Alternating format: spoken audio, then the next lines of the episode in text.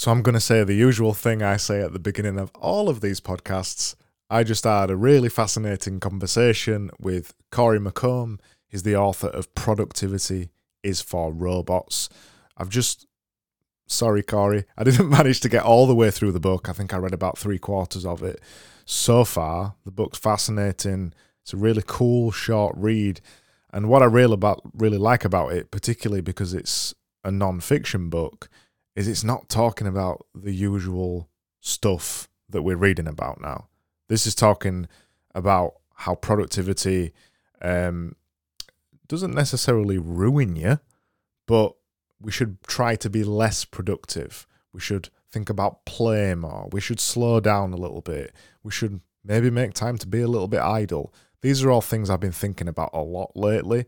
So this episode came at the bang on right time for me. So this is my hour-long chat with Cory McComb.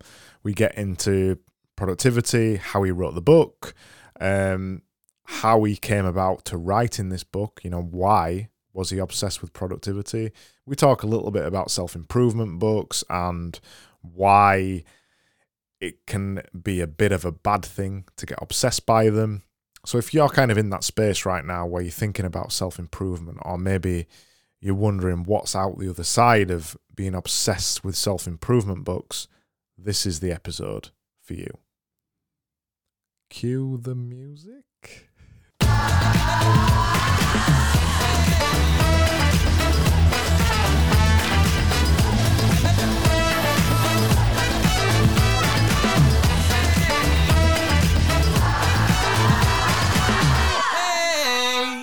And we are live, not on Twitter, only on YouTube, Cory. Sorry. All right, all right. No worries. Good to think, see you, Craig. Yeah, you too. How's, how's things? What's going on?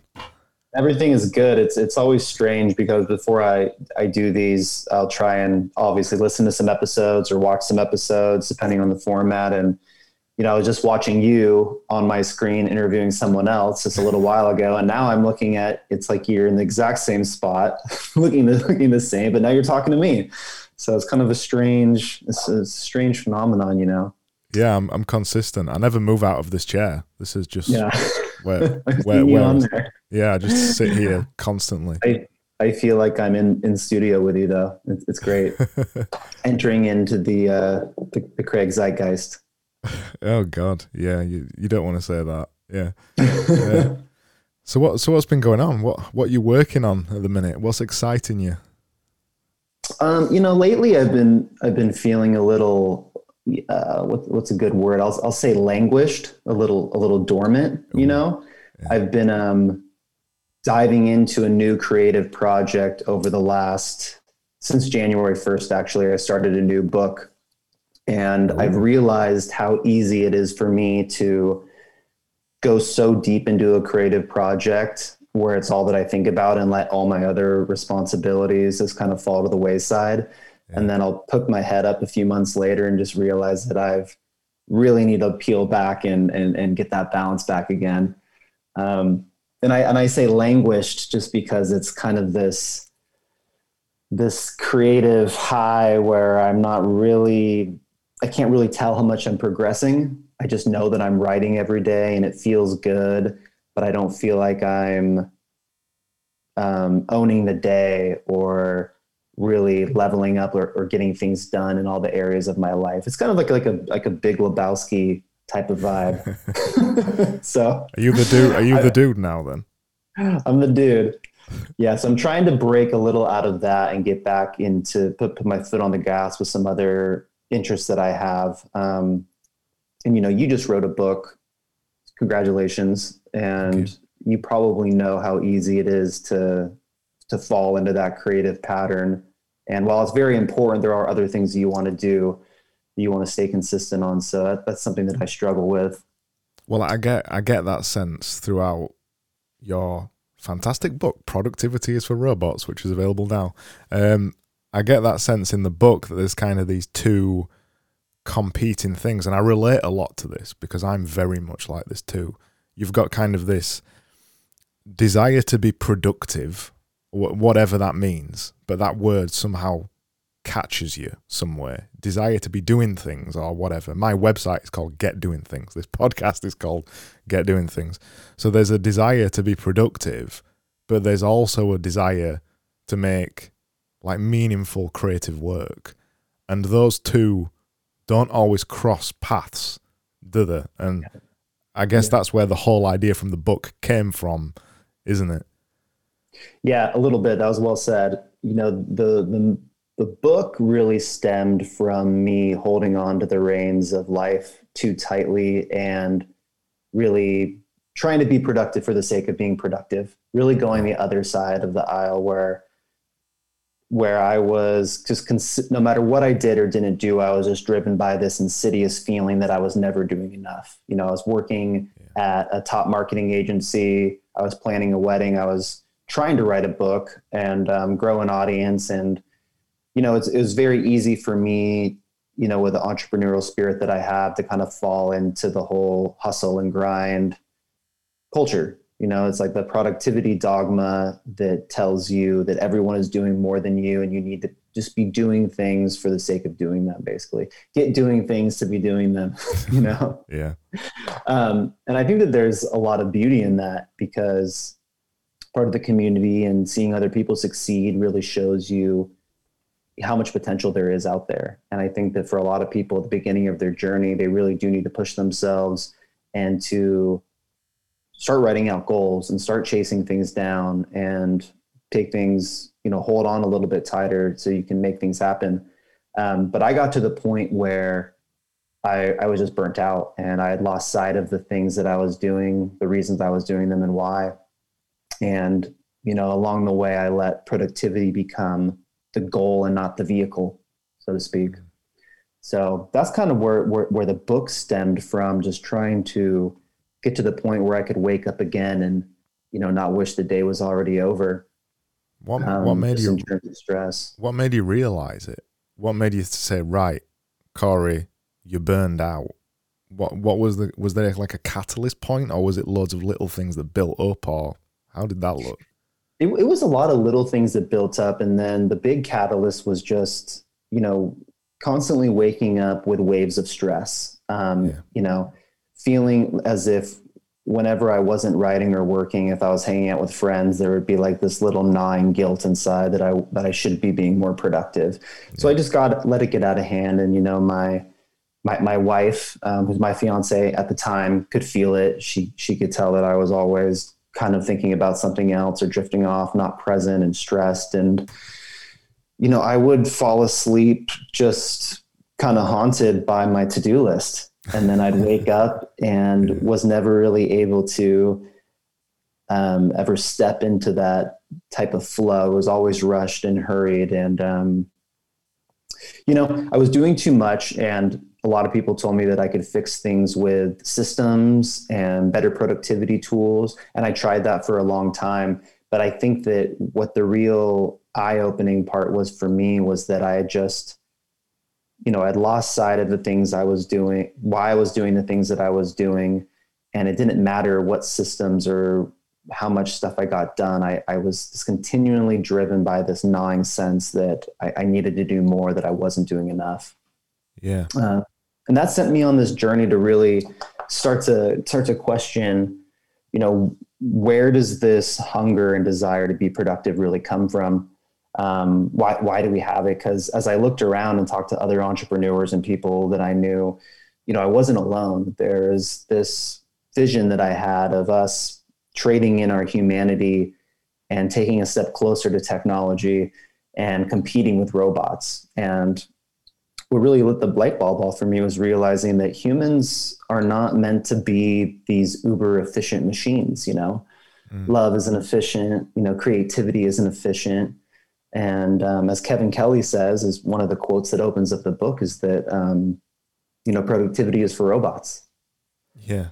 And and that's what really made me think about human nature and how, how can I lean into what makes me human? Some of the things that might look like weaknesses when it comes to productivity or efficiency, how can I take those human traits and actually lean into them to get the most out of life, how to find meaning, tap into creativity and flow.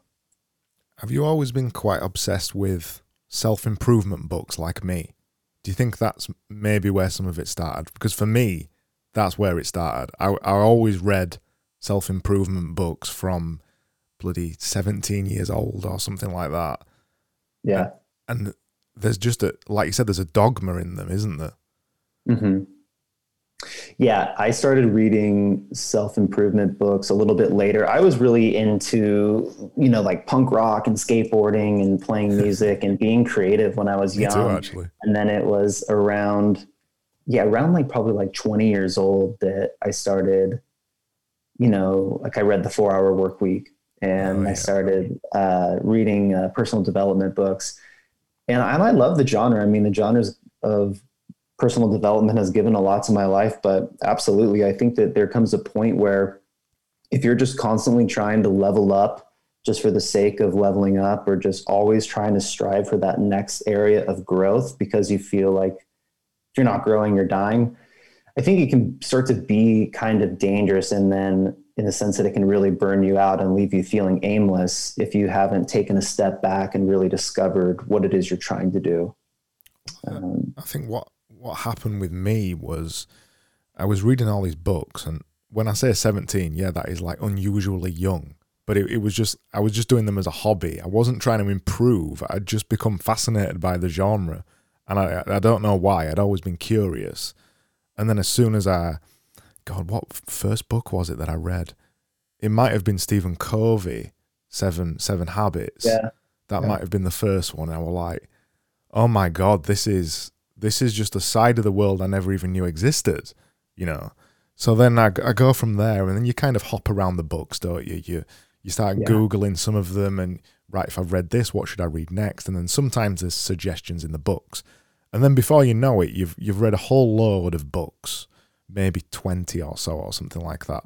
But what I found that I was doing with them is that I'd read. Um, there's one called uh, The Miracle Morning by. Um, Harl Elrod or something like that it's called. I can't remember right. I can't remember the author's name, but I think that's it. And I'd read the book like The Miracle Morning, and you always get like this really nice dopamine hit from reading them because you feel like you, something new's been opened up to you, don't you? You're like, oh my God, I need to implement this in my life to become more productive or, or better or grow more or whatever it means.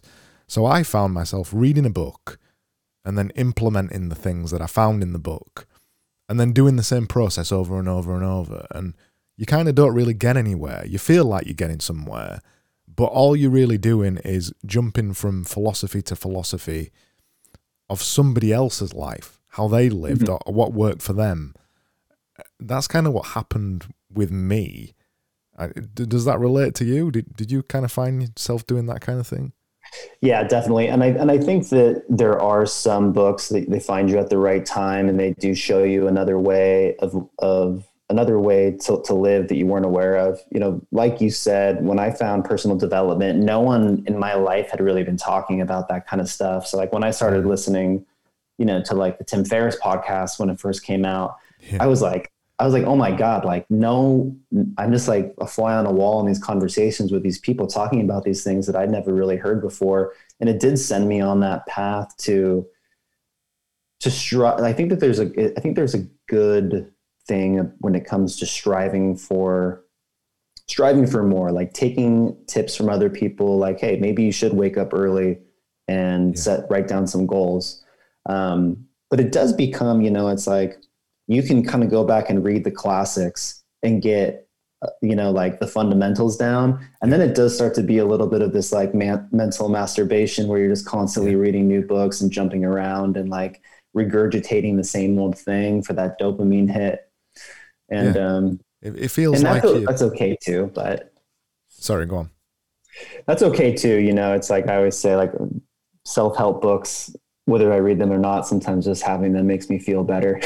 It's just like, you know, you can like read, read the title or be reminded like, all right, like you gotta, you gotta do that. You gotta like follow those habits. And, um, th- they are good. To, they are good to come back to, but, but I totally know what you mean where eventually you have to take a step back and really dig into your own, like, what do you want, and get yes. really clear with yourself on like what works for you. And, um, and not just trying to to to chase the the shiny personal development crystal ball, right? Yeah, no, absolutely. I, I felt exactly the same way. I, I spoke to a few people about it on the podcast, particularly um, Eddie Kwan, War of War on Weakness on Twitter.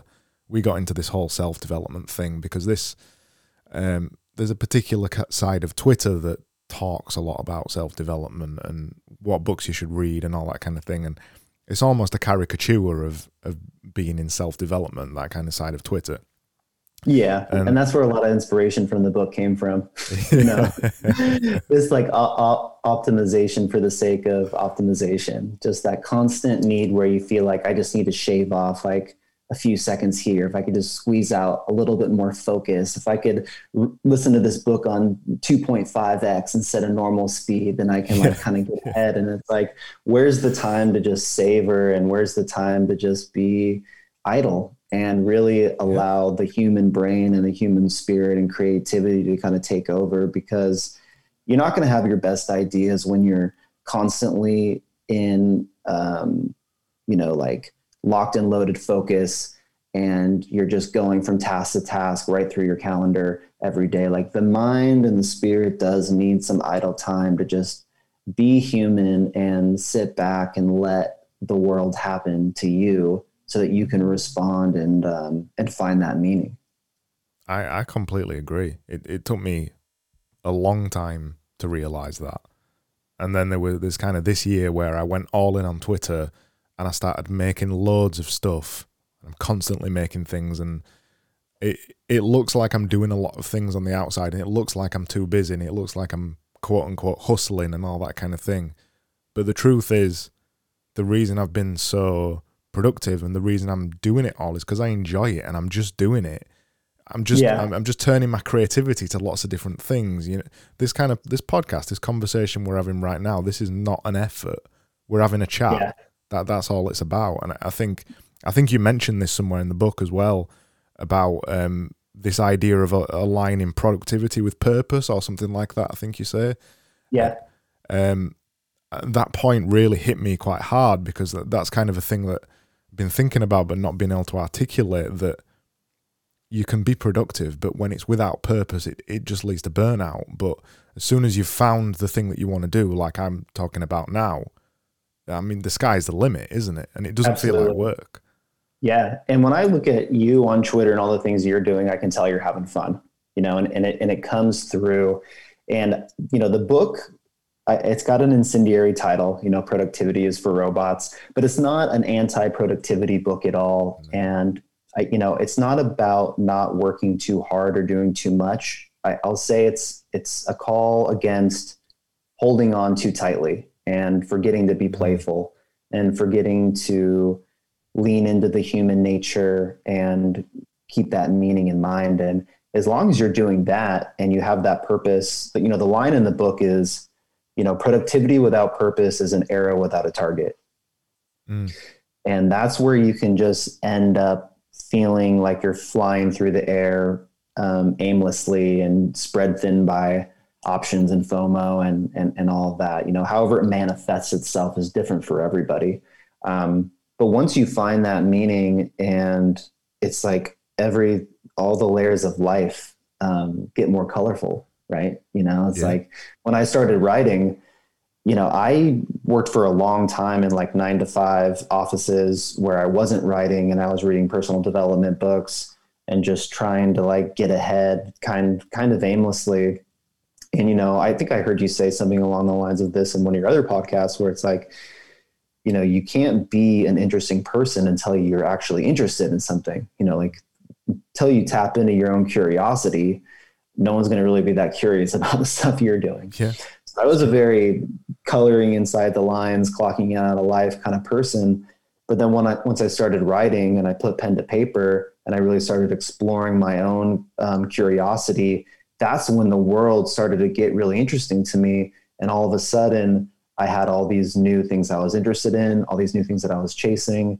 And that spark of life kind of came back. And that's why I think that creativity, whether you're doing it on a podcast or just growing a Twitter audience, if you're just really in touch with your own creative mind and then able to put that and make that transition from your imagination into the world, that's where like the real rewards of being productive and creative really come from.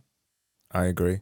I think there's a, people can tell, can't they? There's just yeah. like a an intangible to whether you're writing a tweet or writing a book, speaking on a podcast or making a video or whatever it is. Somebody can tell when you're not enjoying it, uh, and and they might not even re- they might not even realize it. But that kind of thing that you make half-assed, that you're not really interested in, doesn't get the likes or just doesn't feel right when you look back at it over time. Yeah. I think you're you, you're completely right with it. But what's the hard bit's in the middle, isn't it? The hard bit's balancing productivity, quote unquote, and having the playtime and trying to connect the two. I, you, you kind of mentioned it a little bit at the beginning of this, where you were talking about taking longer with things and uh, you, you know, taking your time and things like that. And the the issue with a lot of this is, and I think a, a lot of the problem with this is social media and and to some larger extent the web. It's a fascinating place. It's incredibly useful in the right hands, but everything now, particularly algorithms, are focused on brevity and polarizing opinions and not looking at something for yourself and, and not, you know, things like this podcast never do well on YouTube because they don't want long videos to be indexed because people aren't interested because people don't watch them, basically. Mm-hmm. And the mm-hmm. same same with a long article, for example. Somebody wouldn't read it, so they don't go up in the algorithms, and and Twitter and Facebook don't want you off their platform, so they won't promote articles and all that kind of thing. I think that the, there's there's kind of the, you want to be long form and you want to provide nuance to people and, and take some time, but everything is against you, isn't it? It is. Well, consistency, you know, to be consistent, you have to show up every day, right? And that kind of puts you on the tr- on the treadmill a little bit, um, or the hamster wheel, just by the very nature. And it's the it's the law of the internet. You know, it's like one of my least favorite laws that I'm not very good at showing up. It's something that I want to work on because mm. the power of growing an audience on Twitter, and this is like a totally different topic, is like I've watched you and uh, you know, a handful of other people this last year just grow so fast, what looks like to me, you know, on Twitter and, and finding their voice and engaging with people. And I see the beauty of it. Um, but it is something I struggle with. And I think a lot of people do, is like being able to show up consistently and maybe tweet for the sake of tweeting and just to mm-hmm. build that muscle up. Um, and, you know, going back to the lessons in the book, it's something I still struggle with. Like I still feel guilty when I'm not doing, you know, like when I'm locked and loaded, like on a long article or, or another book where I feel like I just want to lock myself away and just be creative.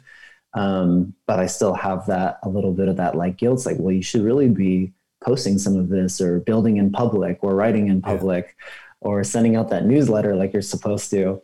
Um, so it is that middle part, Craig. It's, it's the balance that, that is something that, um, I think is part of being human. Yeah. You know?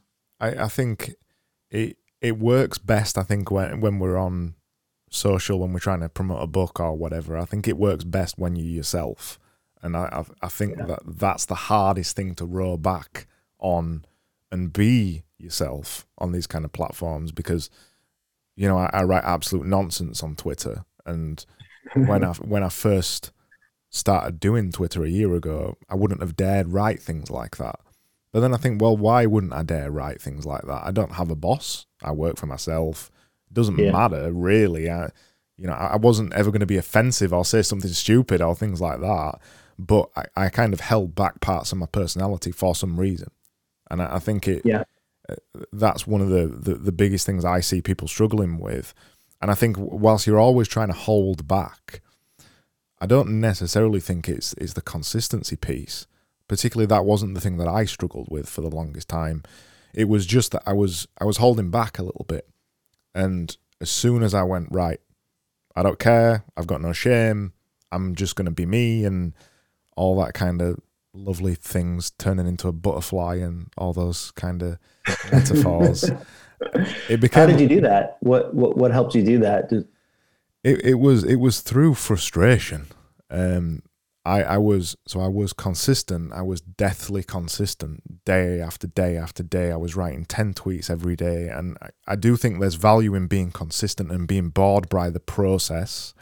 I think that, that there's there's other value to that, because me being bored by the process led me to realize that I don't just want to sit here writing boring fucking tweets every single day. I want to actually have some fun with this. So that led me yeah. to kind of just throw the rules out the window and just be like, yeah, I don't care. I'm going to stop looking at the analytics. I'm going to stop treating this like a robotic exercise, like a lot of your book talks about. And I was just going to, I was just going to just do me, just, just write, basically just write anything, just write nonsense. And as soon as I started doing that, people started connecting with me and actually DMing me and talking to me and having chats with me and things like that. And even now, I, I still go through periods with, with Twitter where I'll still be writing the tweets, but I won't be present there. So things will go down a little bit. Um, but, but still, it's steady forward progress, even when I'm not that present, because I'm I'm still writing something every day. I mean, the thing I'm interested in at the minute is making memes, memes about Twitter or memes about creating things or stuff like that. Just like utter nonsense, but I just, I like playing with it. I like seeing where, where it can go, because it, it isn't, it isn't a job for me. You know, I, I, I'm a designer. I run a design agency. This is all fun stuff on the side. And even yeah. if it was the other flip, flipped way around, I still think you've got to take that attitude to actually be interesting and be noticed. Uh, like you mentioned, you need to be interesting. So you, you can't just be another person who's writing perfect tweets. I don't, I don't think it cuts it anymore. Yeah, I think you're right. I think you're right. And um, it, it comes through what, what you're doing. And it's something that's, you know, I did ship thirty for thirty. I know that you, I think we did it the same, the same time together. Yes. And I, I loved it. You know, I did find myself kind of writing just for the sake of writing at times, and just like wasn't wasn't really in love with everything that I was publishing. But the commitment to just show up every day and kind of say, you know, screw it. You know, I'm just I'm I'm gonna have fun and just be myself. Like I wrote some silly little short stories and things like that. Just, you know, I didn't I didn't miss a day of shipping, um, and it was. It, you know, what I found, what really surprised me was, because, you know, I already had a daily writing habit. So I had a little bit of a leg up on a lot of people that were just starting out. Like I've been writing and publishing online for, for years. I, I've, you know, I've written a book. I already have that, that habit down, yeah. but I didn't have the habit of posting and putting myself out there consistently and interacting with people on Twitter. And for that month, I couldn't believe like the relationships, and, and it really felt like I was showing up, and people were looking to me to be a leader, and they were interested in what I had to say. And that sparked something in me that, um, that really showed me like the other side of, you know, there's locking yourself away for a long project and closing the doors and the windows and saying, I'm just going to be a creative in a cave. And then eventually I'll emerge with this masterpiece, and hopefully someone is there to listen. That's kind of what I did with this book, even though that's probably not the best thing to do. Um, But the beautiful part about the web and, and Twitter, or wherever you're sharing your, your art, is that it's it's nice when you can do something and then im- get some immediate feedback. Some of that, that that uh, whether it's feedback that's like good or bad, or that's going to direct you, at least it's something. It's like, it's still that human connection where you turn something into nothing and now there's a response from the outside world coming back at you. And I think that that's a, a beautiful way to just kind of make your world Um, make your world bigger. I think there's beauty in both ways, isn't there? Because I sometimes, I sometimes think when I'm reading a book or whatever, I've just been reading. Um, oh damn, I forgot his name. Is it? He's, he's a French guy, and he spent his entire life writing aphorisms, and it's from the sixteen hundreds or something like that. It's one of the most famous books um, of aphorisms, uh, and they've always got a bio at the front of the book. Well, when they're that kind of that old, haven't they? they because nobody knows who they are, so you.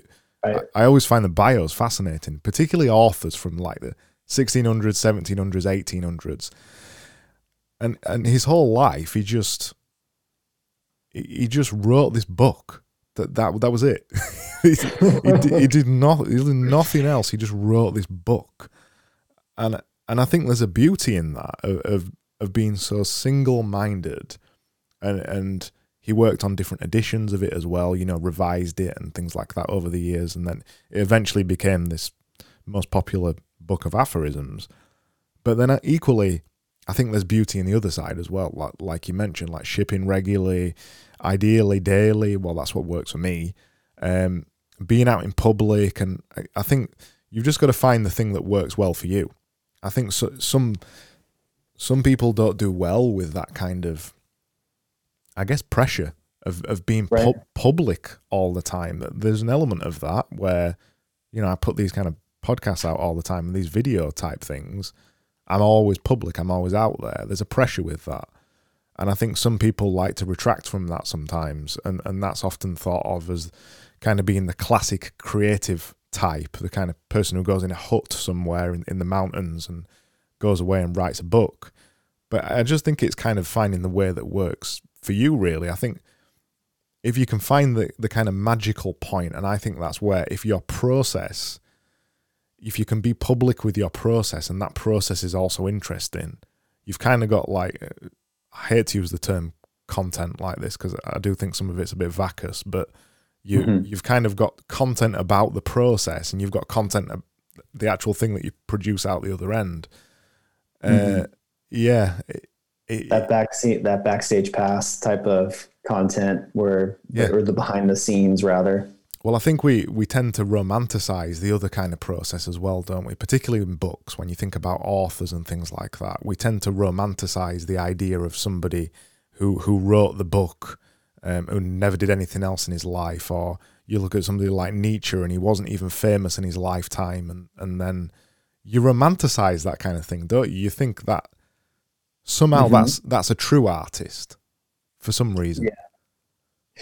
Yeah, it is. It, and, you know, it's um, a lot of the inability or hesitation, I think, I can speak at least for myself, of really showing up consistently and, and you know, we'll just call it like owning the work is imposter syndrome. You know, there's part of me that thinks like, who wants to hear what I have to say, or who am I to just get on and just start spouting off these wor- words of wisdom or, or things like that. And, um, you know, that's what helped me write this book. And the reason that I spent a lot of extra time on it and I wanted to make it as good as I could is because I didn't really want the book to be like an extent. I didn't want it to be like, um, hey, look at me. This, this is my book. And then like fall in love with me and be part of my audience. Like I really wanted to make something that was going to live outside of myself and that it could have its own life of its own.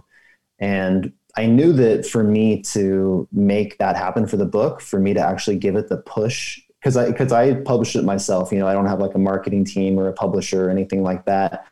When I finished writing the book, I was so proud of it. And I was able to be honest with myself and say, if I want to give this book a chance to like have a life of its own, like I need to show up and actually own the work. Like I need to shout it from the mountaintops, do podcasts, and really plant my flag and like get the, get the art and the content out there. Um, and, and where I failed in the past, what I succeeded here is that I had so much pride in the work. Whereas I think that if I had pushed out an early version of the book that I wasn't as proud of, it would have been a lot harder for me to get on Twitter or do thirty for thirty and even go on podcasts and talk about the work. So mm. for me, it was just that balance of taking that time to like lock them away and like do the best book that I could. And now I'm in this separate season, this new season of, of, you know, promotion or, or marketing, you can say. Yeah. And uh, it's been a great journey of just, and, and this is something that I've learned from watching people on Twitter with like the build or write in public movements. It's like, oh, like marketing can be an extension of the art itself, you know, like how you show up and how you talk about things and how you, um, express your journey of the thing that you made is actually part of the art, and people are really interested in that. So mm-hmm. that's been really eye-opening for me and something that I want to keep exploring, um, just learning how to do it. Yeah. I mean, that, that's pretty much, half of the stuff I talk about on Twitter is actually about Twitter. It's, yeah. it's, it's like this this weird self-referential thing that uh, so meta. Yeah, I, I I don't know if you're familiar with um, a Substack guy called Thomas Bevan, but he absolutely hates it. Um, uh, I'm part of his community, and th- this is this is something that he hates about content that's about content and that kind of thing. And he's a little bit old school, and he, he you know, yeah. Uh, I, I won't shit on him too much when he can't defend himself, but um, you're right. I think it is it is a is a powerful way of making stuff about stuff, because uh-huh. you it's probably one of the most powerful ways, because it actually helps somebody while still being quite genuine, and you're not putting yourself on a pedestal either. You're not making yourself out to be a guru or anything like that. All you're doing is say, well, this is what worked for me, or this is not what worked for me. Both stories are interesting. And you don't need to feel like you, um, you're trying to make yourself better than somebody. You're just saying the things that have worked for you. And just like the, your book as well, that's the kind of thing that you do in your book. It, it's not it's not preaching, is it? It's, it's not a guru project. Right, right. And, you know, I think it all comes back to the intention that you have when you start making something. You know, it's like I, if, if you write a book or you make a podcast and your intention is to help people and you put all your time and effort into it, then when it comes time to prom- to promote or to show up, then you are, what you're doing isn't trying to be self-promotional. It's being in service to the work. It's like, okay, I made this thing because I think it's going to help people. Now it's my responsibility to get those people to the work, right? Or it's not going to help anybody. So just like thinking about it as the extension and um, being in service to the work is something that all writers or creatives have to do, um, mm. no matter what time period they live in.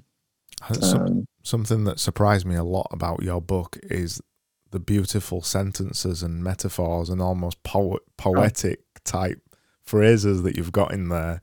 What? what oh, thank you. What? What's some of your reading? You're obviously reading something that, you know, that's really nice and, and this kind of thing. What's some of your influences for that kind of thing?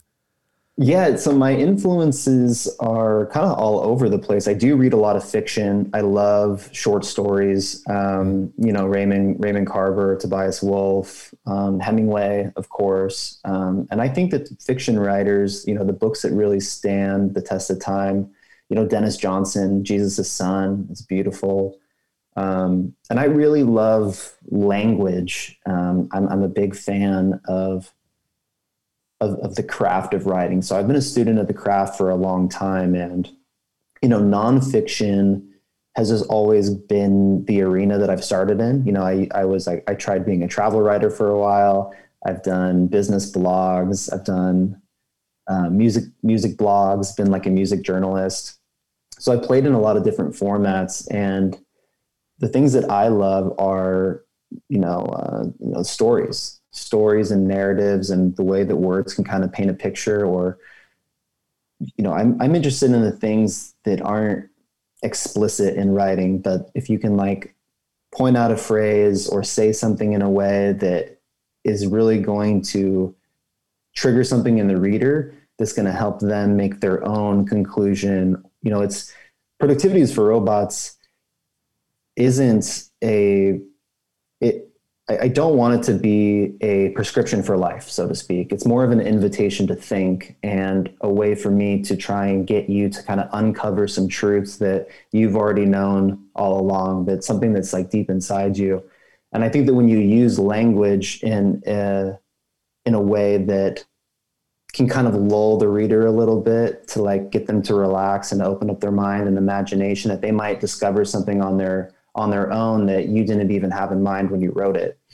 So I think nonfiction can be sometimes a little stuffy and strict and like, yeah. this sentence means this, and this is the only thing yeah. that you can take away from it. Yeah. Whereas um, my favorite writers, they live a little bit of am, am, uh, ambiguity and invitation to think. So that's always what I, what I try and lead with. I think there's a, There's a, there's kind of a there's a beauty in that. It's something I like in design. Whenever I'm doing my little doodles every day, I, I always try and leave something to be to be discovered. You don't want to say everything. You want to leave something for the reader or the viewer to understand. And I, I think that people appreciate that as well, because people people don't just want to be told what to do. And usually when you tell somebody what to do, they don't want to listen. So mm-hmm. I think I always think the most powerful pieces of writing specifically are more observational pieces rather than ones that tell you what to do. Do you know what I mean? Yeah. Yeah. And I, you know, I, like I said, I, I grew up playing music, and some of my biggest influences are musicians, and just like song lyrics that aren't super beautiful song lyrics that could mean one thing to you and might mean something else to another person, or maybe a song that you loved when you were young that meant one thing. And then you hear the lyrics again later and you're like, oh, that kind of like reminds me of something completely different now.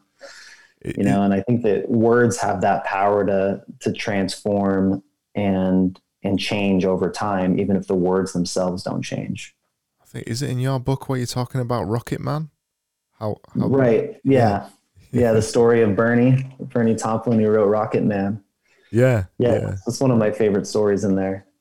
Yeah. I, I just read that, and uh, it, it just sparked something in me, because you, you just forget. You forget that sometimes, especially something that's just so, so permanent these days, I guess. You know, Elton John's Rocket Man. Everybody knows what that is. Everybody's heard it. If you haven't, you know it exists. There's a there's a film about it now, you know, Rocket Man. So it, right. it's, it's just something that exists. I love those little observational stories about how something like that came around, because you tend to forget that it was a creative who wrote those lyrics in the first place. Yeah. Yeah. Yeah. The stories behind that. Yeah. The book, um, the book is filled with stories. And, and that was another thing, you know, going back to imposter syndrome and, you know, thinking like, you know, looking back now, I feel almost a little bit silly about the process of the writing the book, because there was these lessons that I wanted to talk about, but I didn't really have that confidence to just say, hey, this is how I feel and this is what I think about it.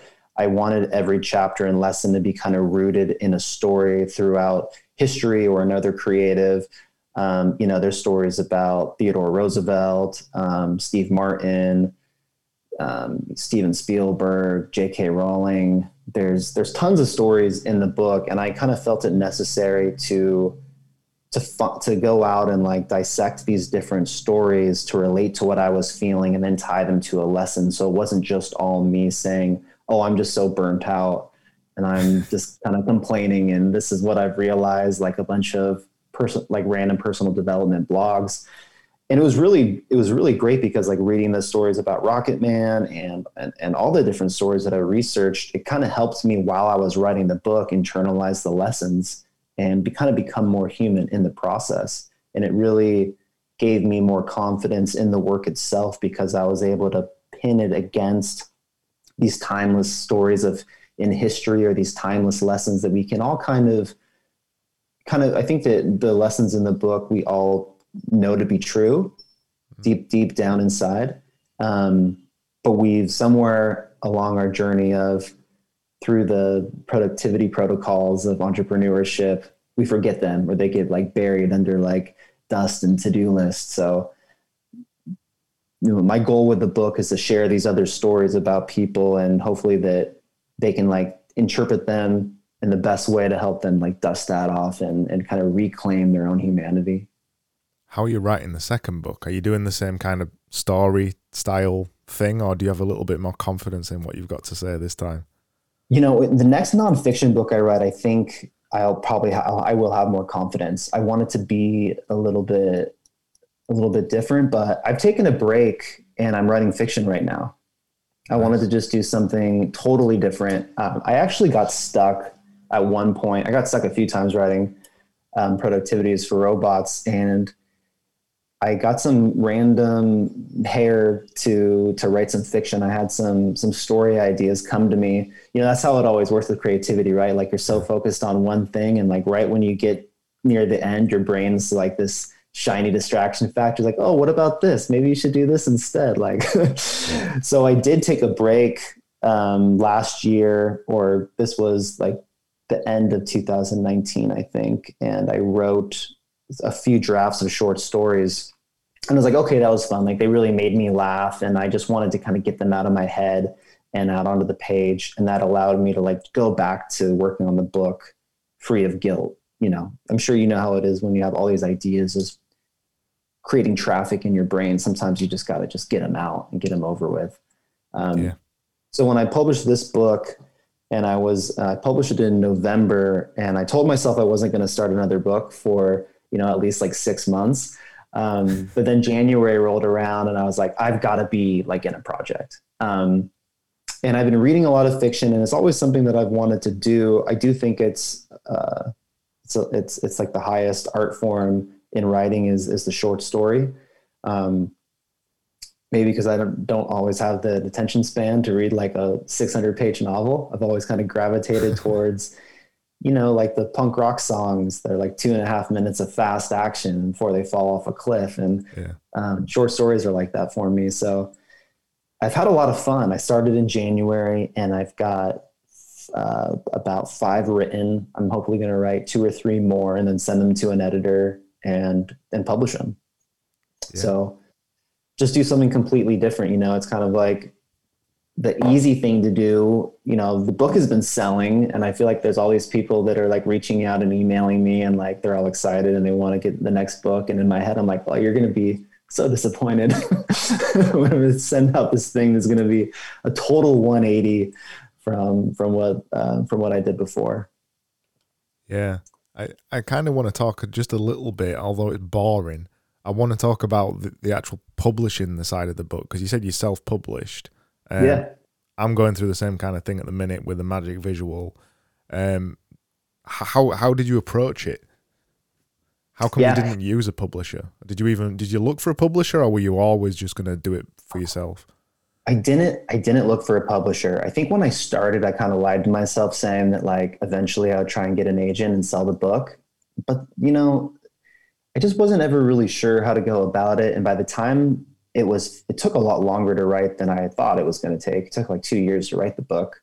Mm. And, you know, I heard like, even if you do get like a Penguin Random House or like some big publisher to publish your book, it's going to take like another year at best for them to actually hit the shelf. And I was like, no, I want to just get this book out.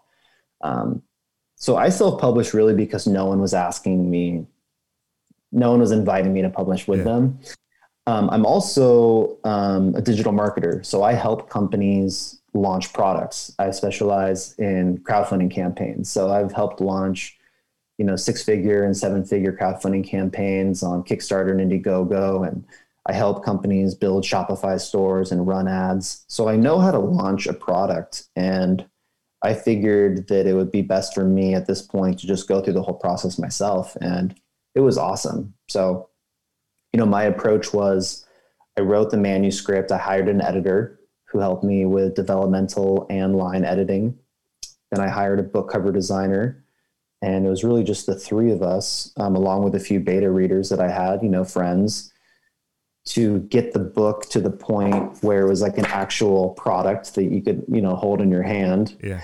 And, um, And then what I did was I built a, a funnel, an email funnel, where I ran ads um, through Facebook and Instagram, and also reached out to my newsletter list, where you could um, put down a dollar reservation, like pretty much like pre-buy the, the book, and you would get it early.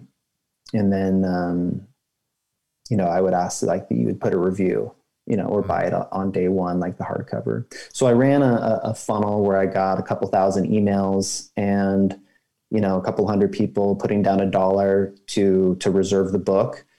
And there was, there's definitely things I would do differently, but when I launched the book on Amazon, I already had, you know, like my internal team of friends, you know, I had like fifty people that I could really count on that were going to like buy the book on day one. And then I had like an email list of a few thousand.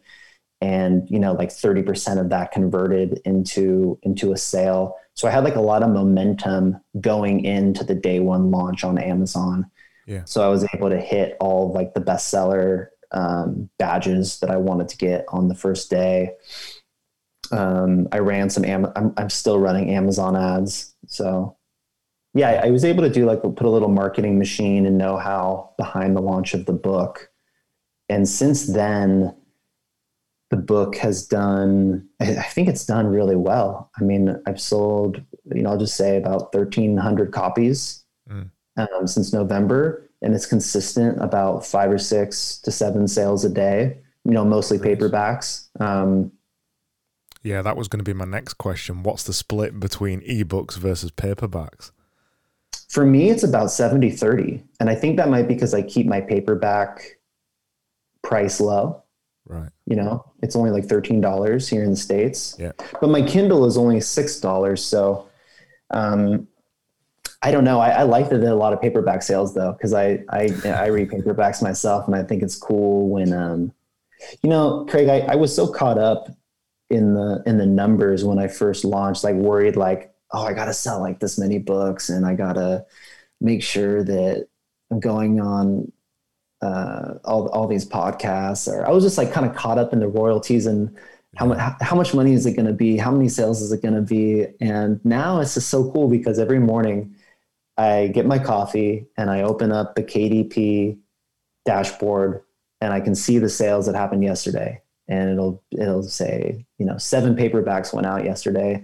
And I can just imagine just there's seven different people out there walking to their mailbox, picking up my book and then, you know, hopefully reading it. Right. So like, that's what's really so been so special. And I always knew it would be, but it's, it's, it's such a surprise to, to me too, like how little I care at the end of the day about like the actual bestseller badges or number of books, like just the fact that out there in the world every day, five or six people are like walking out to their mailbox and getting my book. It ma- it makes everything worth it. So yeah, I'm going to definitely keep chasing that feeling. Well, I think if you can get to that point where you, you just, the thing that's most important is the human connection. That's all that matters yeah. at, at the end of the day, isn't it? Once you, I think you got to go through the being slightly obsessed with the numbers bit. And then you come back down the other side and you realize, well, that's that wasn't really all I expected. And then now you know that just people are enjoying it, and that's where the magic is. Yeah.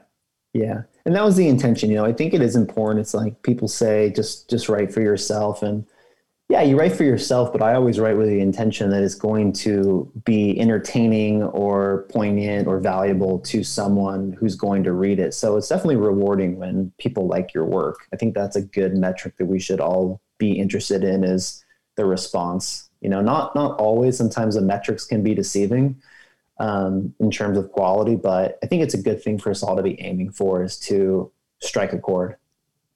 Yeah, no, I completely agree. Well, I think it all comes down to communication at the end of the day, doesn't it? Um, again, that human connection. You've got to put some level of, yes, it is for you, but also you want to make a connection with somebody else. So that means that you've got to play some of the game.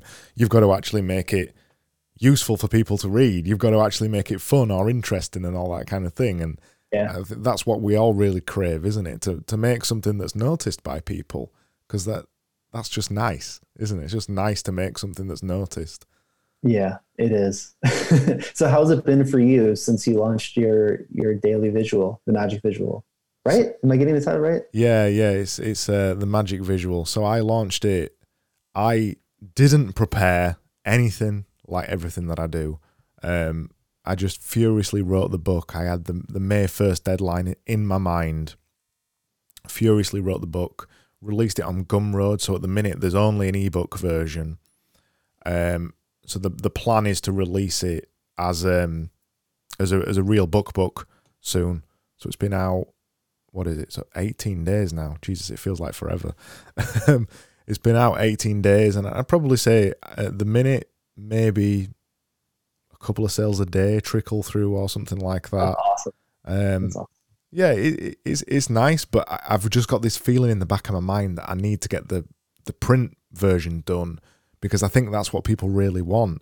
I always thought it was the other way around, just because it's the way I am. I've only just recently got back into buying real books, and I'm loving it.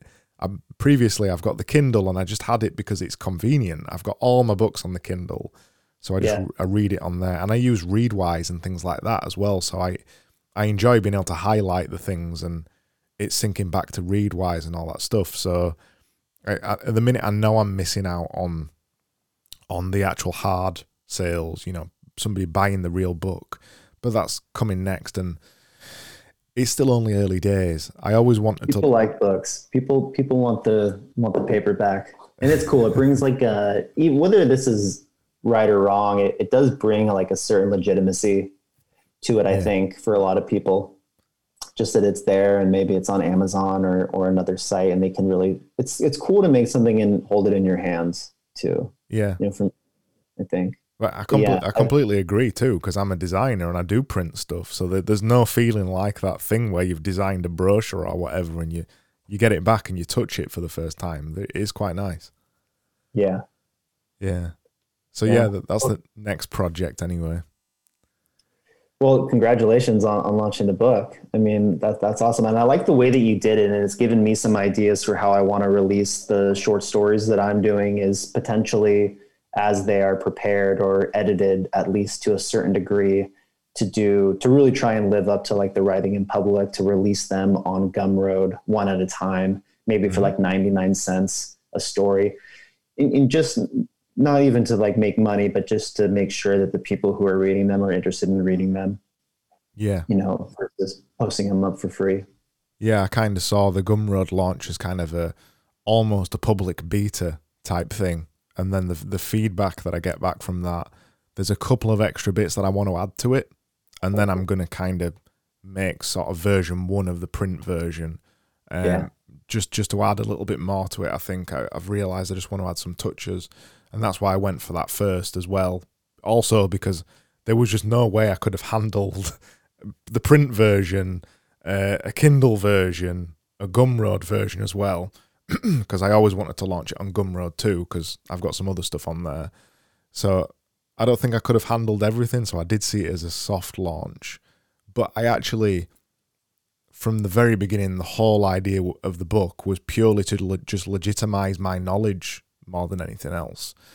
Yeah. The, the fact, obviously, it's nice that people buy it and, and stuff, and they enjoy it, which is fantastic, but the whole idea was to give me a little bit of what you've got now. You've got, once you've got the book, people want you to come on the podcast, or mm-hmm.